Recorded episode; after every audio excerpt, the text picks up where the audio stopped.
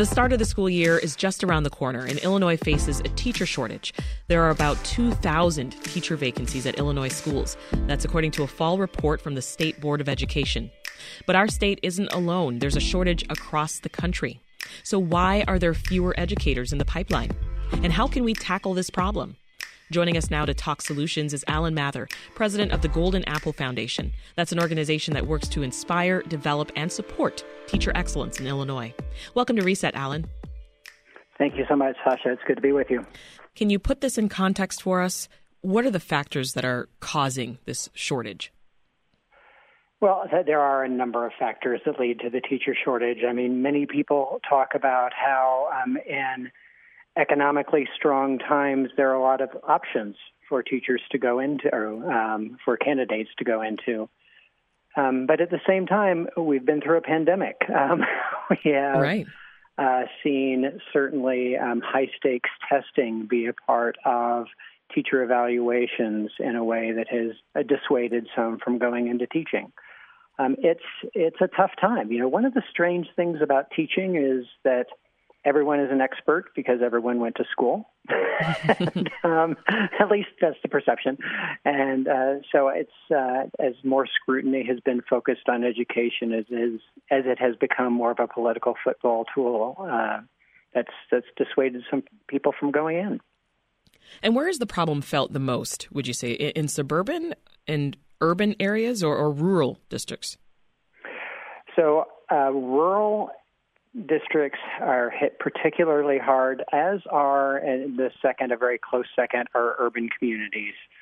Um, typically, you're not going to get people to stay in a school or in a community if they're not from the community. You know, part of what we do in teacher preparation at Golden Apple is generally return people to the communities they grew up in because they're much more likely to stay and have an impact on the community if they're from there.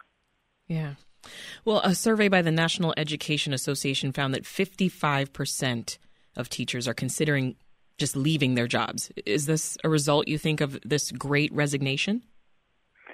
I think it's part of the great resignation. We've certainly seen articles where um, companies are recognizing the great gifts that teachers bring, that teachers are able to break down things into small chunks. They're able to talk to a variety of audiences. They have a number of skills that um, I think often were unrecognized. And so that is certainly part of it. Um, but it's, you know, most people who are in teaching leave the profession because they don't feel support at the administrative level. Mm-hmm. Um, and I say this as a former Chicago public school principal and teacher um, yeah. that um, we have to understand how to both, you know, we need to affirm the good they're doing. We need to challenge teachers to be their best, and we need to support them when they take risks in the best interest of students. Yeah, as you mentioned, you're a former educator yourself. So tell us more about your experience. Like, were there times that you felt dejected and, and maybe considered pursuing another career? well, first of all, going into teaching, I mean, I hitchhiked through Chicago from rural southern Indiana. I was one of those rare people who did teach somewhere when they grew up. Mm-hmm. And, um, you know, this was a time where principals didn't hire people. This was back in 1986, and um, I was sent to a school I'd never been in. Started two weeks after the school year started, and probably cried every day for the first month. But um, I luckily had a couple of teachers there who took me under their wing when I started at Farragut Career Academy to help guide me through. I mean, that's one of the reasons that are in our own teacher preparation we ensure that candidates going into Illinois schools have have hundreds of additional hours with students before they go in because it's tough. It is really tough when you first go into a school and you don't want to go to your administrator, your department chair, your team lead and say, "You know what? I don't know what I'm doing." mm. Not not a comfortable thing for a new teacher. Yeah, uh, you know it, it's well documented. Teachers just aren't paid enough. They're they're dealing with burnout even before COVID. What support do you think they need in order to stay? Well, I think there are a number of things. First of all, there need to be real mentoring systems put in place for teachers in their early years of teaching. Um, you know, people with whom they're connected who are going to be able to provide that level of support you know, one of the strange things about teaching, right, is that when you do a great job, you do the exact same thing next year. There isn't really a career ladder other than administration for a great teacher. And so, how do we help those great teachers um, support that next generation? That's part of what teachers are looking for is support and um, in what they're dealing with in the classroom, someone they can talk to, someone they can go through lessons with. So I think that is an absolutely key part. If teacher evaluation is done well and really done in a formative manner, that's a way to help build teachers and mm-hmm. build skills in teachers and have a conversation about what real teaching looks like.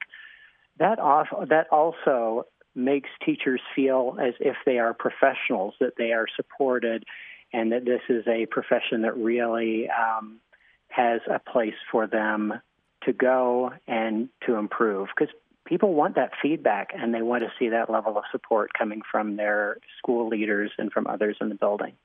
That same survey that I mentioned earlier by the National Education Association, it also found that 62% of black educators and 59% of Latino educators are looking to leave the job. What do you make of that?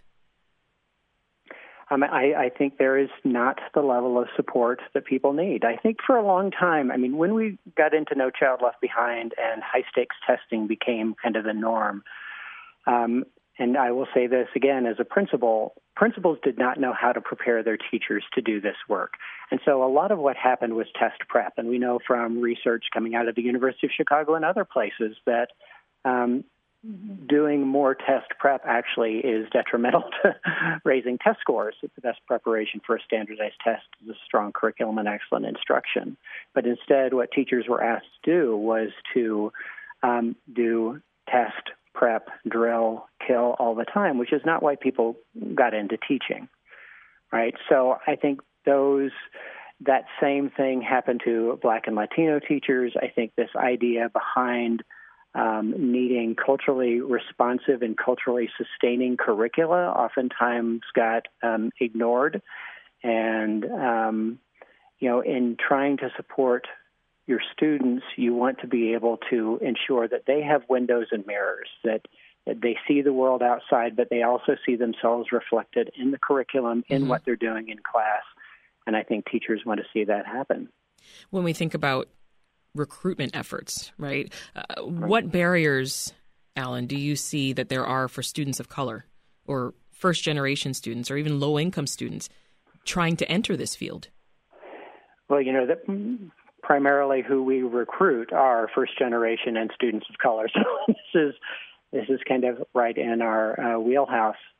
And so part of what we do is talk about the impact that young people can have in their community. If we don't start talking about teaching more as a social justice issue, we're going to have tar- uh, a tougher time pulling people into teaching, people who we know need to be in the classroom into teaching. And so that's one key piece. Sometimes that's not what they see. Again, if it's a school that's run more on the three C's of control, compliance, and coercion rather than the three R's, um, that's going to be a, a, tough a tough uh, pitch to make. But we do need to make certain that students know that they can alter their communities, that they can improve their communities, they can have impact in their communities by getting into teaching outside of the parent, there's no more important person in a student's education than a teacher. And you know that is that's something that we really have to highlight, and I think at Golden Apple we do highlight for candidates going into the profession. So that's for young people, but I also think career changers are are a key group, and I think as you've seen the Great Resignation, you're also seeing people who are searching for more meaning in their yeah. lives and the need to find people who are going to change careers and think about teaching as something that maybe they always wanted to do, but mm-hmm. they were mm-hmm. dissuaded from doing early on. That's that's another path that we need to take.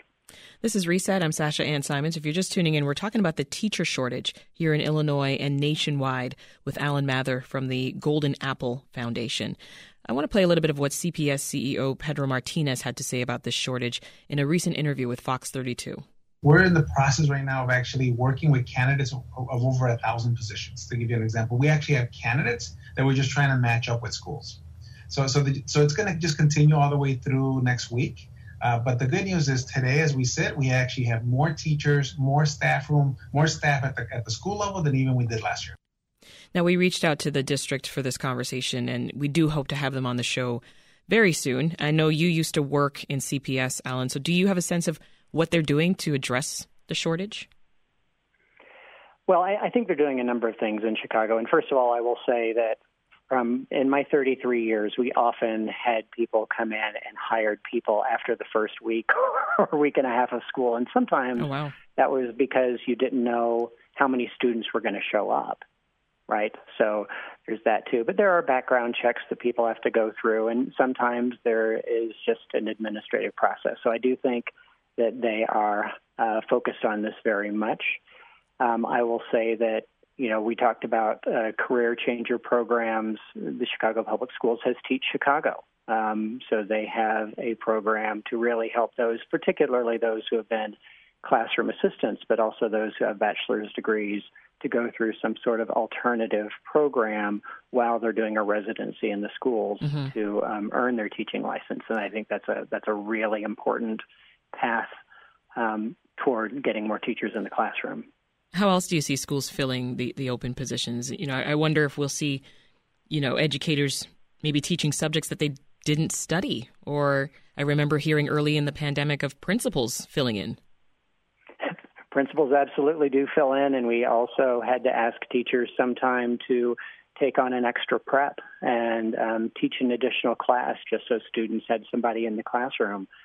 But you know, when we talk about teacher vacancies, while sometimes we are talking about classrooms that don't have teachers in them, other times we mean that other classes are overfilled, and that's sometimes what administrators have to deal with. And then a, burden is put on teachers. So you talk about um, other reasons that teachers might leave the profession. I think this. Um, yeah. the, the teacher shortage sort of exacerbates the problems that already exist with the teacher shortage. Um, so they are teachers are often asked to do a great deal more than they had been previously. I mean, the solutions that we've discussed here, Alan. I mean, do you think they go far enough? Are they tangible? I think they are tangible, and I, I just I think we need to reframe, and I, I think the state and the city are working uh, closely on reframing what teaching is for people. Um, again, this idea of changing lives is not a way that we've talked about teaching a great deal in the past. Um, and I remember as a principal, you know, always asking the question in the interview, why do you want to teach? And um, you wanted to hire people who did it because they wanted to see the light bulb come on in kids. They really liked working with young people, not the people who said, you know, I loved math, I loved English, they loved the subject area, and they were good in school. No, they we want people who are going to work with students and change the lives of students. So you know, there is no other profession that is possible without teachers. and yeah. unless we start talking to candidates about what teaching can mean for them and for the community, we're going to have a tougher road to hoe. What happens if we don't address these retention and, and recruitment problems right now? Well, we've seen this across the country. Um, there are states that are putting people in the classroom uh, last minute, ill prepared. Um, you know, just kind of emergency licensure programs where they put you in a classroom with no preparation whatsoever. And I've talked to superintendents in a number of states who um, are desperate for bodies in the classroom. Mm-hmm. But they also understand that the people they're putting in the classroom are, are not prepared for what they're going to face. So we really need to prioritize education in this country. Yes, pay is a part of it. Um, we need to think again about that career ladder that I talked about before. How do you have your best teachers help support your newest teachers in the school? We'll have to leave it there for now. That's Alan Mather, who's president of the Golden Apple Foundation. Thank you, Alan. Thank you, Sasha. Thanks for listening. I'm Sasha Ann Simons. We've got more for you on the podcast, WBEZ's Reset, wherever you listen.